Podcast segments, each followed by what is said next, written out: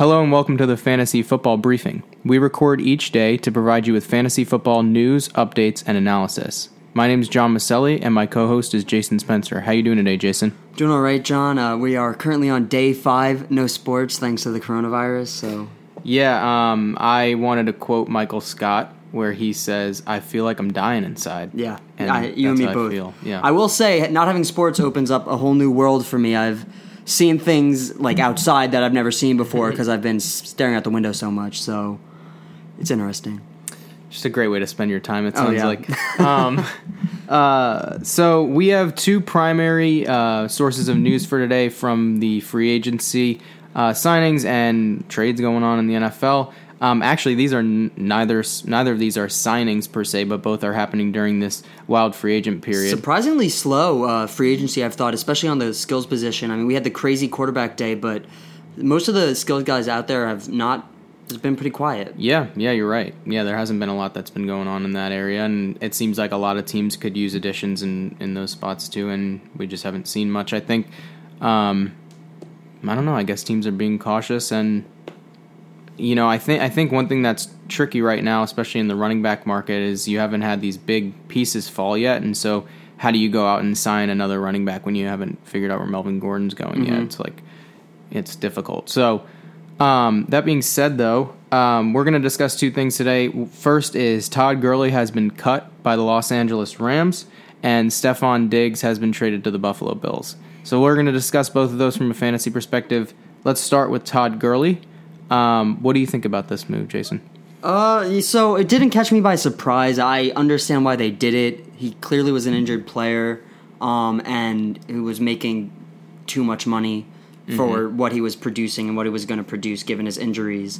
Um, but I will say, as I don't know if you have any players like this, like fantasy players who you really felt like um, kind of cultivated your love for fantasy football, but I do. I, I think back to like Jimmy Graham, Calvin Johnson, um, and then Todd Gurley was right up there with me. I owned him uh, three years ago when he had that great season, that bus, that breakout season, and uh, he's one of the players that really have made me love fantasy. So it, it hurts to see him go. It feels like the end of an era especially a fantasy era, and I, I think anyone who owned fa- uh, Todd Gurley in that time knows exactly what I'm talking about. So, but I guess the question now just becomes what does it mean for the Rams, and also what does it mean for him? Where do we think he's going to end up? So, I guess we can start with the Rams backfield. I I know they have guys like Darrell Henderson right now, a couple other guys.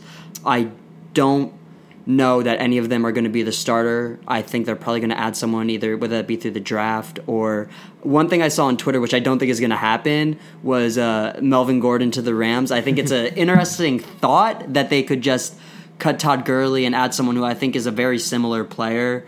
Um, and would probably produce very similar numbers, but I, I mean, that's totally speculation, and I don't think it's going to happen. I don't know about their cap space, but Yeah, I mean, I think the thing you were saying back with like being a waste of money in terms of Todd Gurley or you know him him being too costly at this point is like the Rams are a team too that has that they have so much talent and they have so much talent that they have to lock up on long term contracts. You have Goff, you have Aaron Donald, you have Jalen Ramsey, you have a lot of talent there that's going to command a lot of money in it. So if they can get rid of somebody that's not performing well enough to you know be worthy of that type of contract, then it's hard to keep him around. And so, you know, one thing I'm looking at with Todd Gurley is so I actually think they are going to start Darrell Henderson next year. It's possible they could add someone else. I, they also have Malcolm Brown, who I've seen some people say they think he may be the guy that starts there next year. I'm not buying that.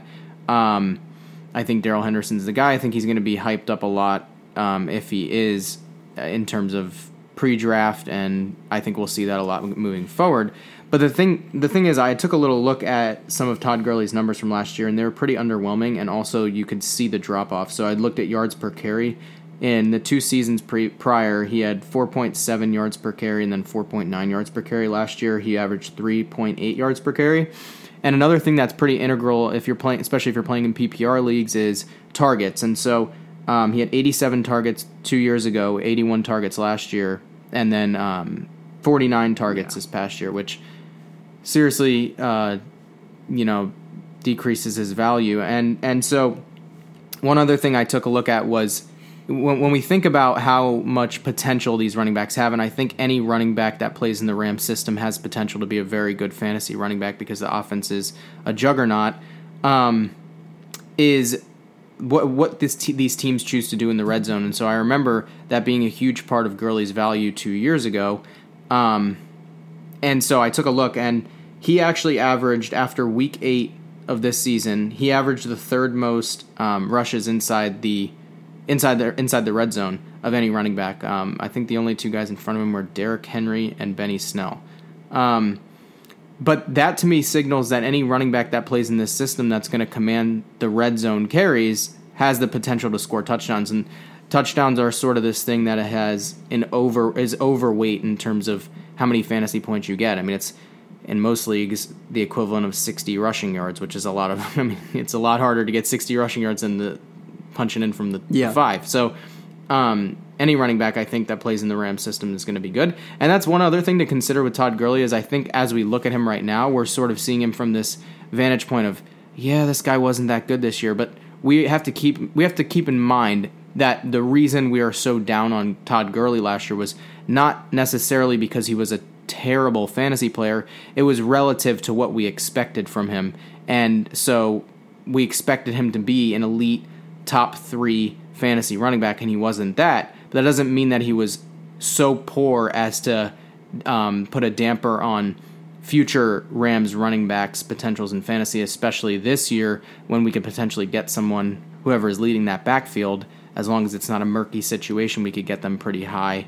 Um, or pretty pretty low, especially compared to where Todd Gurley was going. So Yeah. Also, off of, of what what you're saying there, um, I think that one of the reasons that he dropped so much was because they went to an RBC, and I do think they did that. I'm not sure that McVay um, prefers RBCs, so I don't know that it will be one next year. I think it was an RBC by necessity because he couldn't lead the backfield, but he wasn't going to not play. So it by nature became a running back by committee, and I don't know that that'll be the case because historically it hasn't been. But I also I'm not sure. We're, we're gonna have to really listen to what the coaches are saying as we get to the off season or, or to like spring training because if they're saying it's an RBC, that's something to listen. But if they say Darrell Henderson's our guy, I think all of a sudden Darrell Henderson is gonna someone you're gonna want to look at. Yeah, yeah, I agree. Um, I saw some good numbers as to Henderson's ability to um, rush at, rush after contact, and I think that may be an indicator, um, not just in terms of who they may be looking to to fill the hole, but also who um, who fantasy players are going to key in on. I think that's a key stat to look at, and also just you know I think they're going to make him a priority this offseason. And, eh, you know, maybe they will sign someone, maybe they will draft someone, but my guess would be, you know, play this guy who's still in his rookie contract and allow him to flourish and not have to take on more cap than you need to, especially because you have to sign so many good players. Yeah. Um, or keep them on the books, and, you know, some of them are already signed. Um, but let's move on. Let's move on to the second um, major topic of today, and that's the trade of Stefon Diggs to the Buffalo Bills from the Minnesota Vikings. Let's think about it in terms of two things. I think it's important to think about the Bills' takeaways, but then also the Vikings' takeaways, and what do we think is going to happen there. So, um, I'll I'll take the I'll start on this one. I think the Vikings. It, it's an interesting. I think Adam Thielen is looking very very good. No doubt. Um, not that he hasn't before, but obviously the opportunities are going to be really great for him next year. I do think, um, given their situation outside of uh, Thielen and Diggs over the past few years, they tried Laquon Treadwell. They have Olabisi Johnson. I don't see them um, sticking with what they have. I think they'll look to acquire another wide receiver probably in the draft, and that that wide receiver has the potential to be a decent fantasy option. Uh, you know, maybe us a bench stash or a potential wide receiver three in deeper leagues.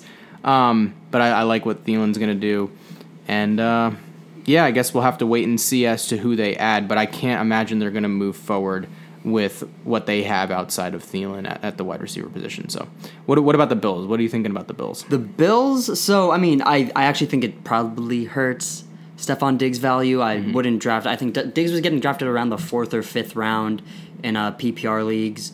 I, I wouldn't touch him there at all, just because I don't know that Josh Allen is that sort of player where he's just gonna feed Diggs constantly. I think the way that offense is run, he runs the ball a lot. They run the ball a lot. Um, so we'll see. I still like Stefon Diggs. He's one of my favorite players in the NFL. Um, and he's a big play guy, and he has the talent to be a wide receiver one. But it's just, I'm not sure I see it.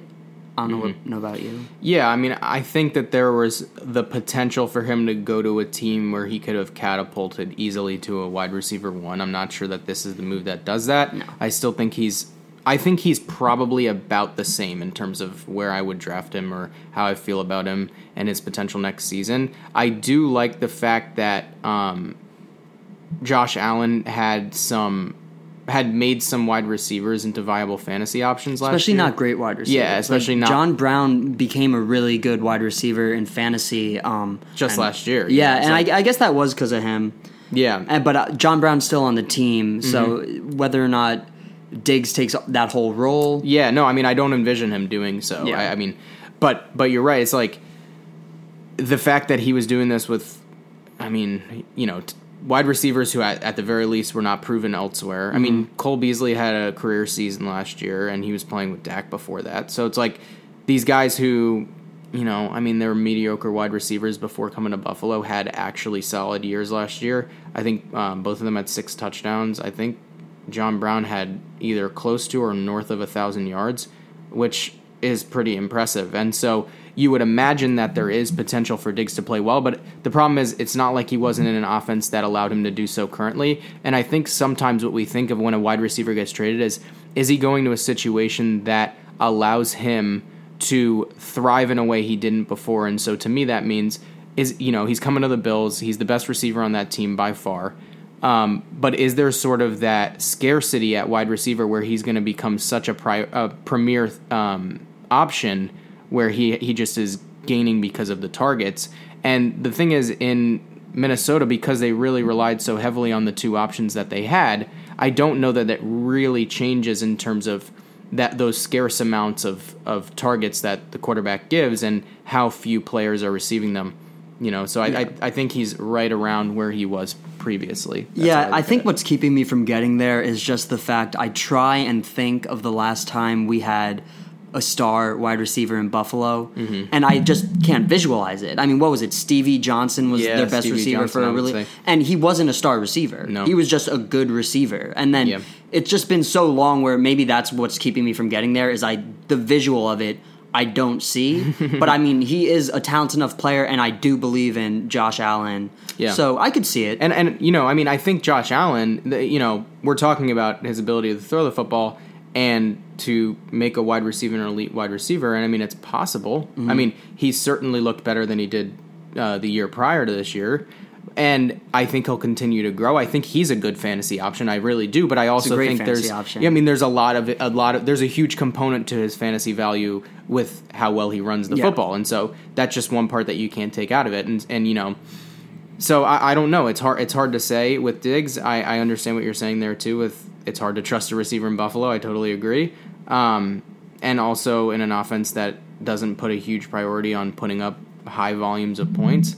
Um, but I think I think he Diggs makes for just as solid of, as an option this year as he has in previous years. I don't think it hurts him, and I don't really think it particularly helps him. I probably would say the, the greatest change in value as a result of Diggs being traded is probably to Cole Beasley and John Brown, who become Yeah. fairly, you know, Yeah, they, they were already borderline. Not so much John Brown, but Beasley definitely was. Yeah. And John Brown, I wouldn't feel comfortable starting him. No, or, Um, or you know, taking him anywhere that you would be relying on him in Yeah. draft. As good as he was last year. Yeah, yeah, and I would have said. Then that's the thing. I would have said going into this year that he would be a, a realistic fantasy option in drafts, but I just don't know now.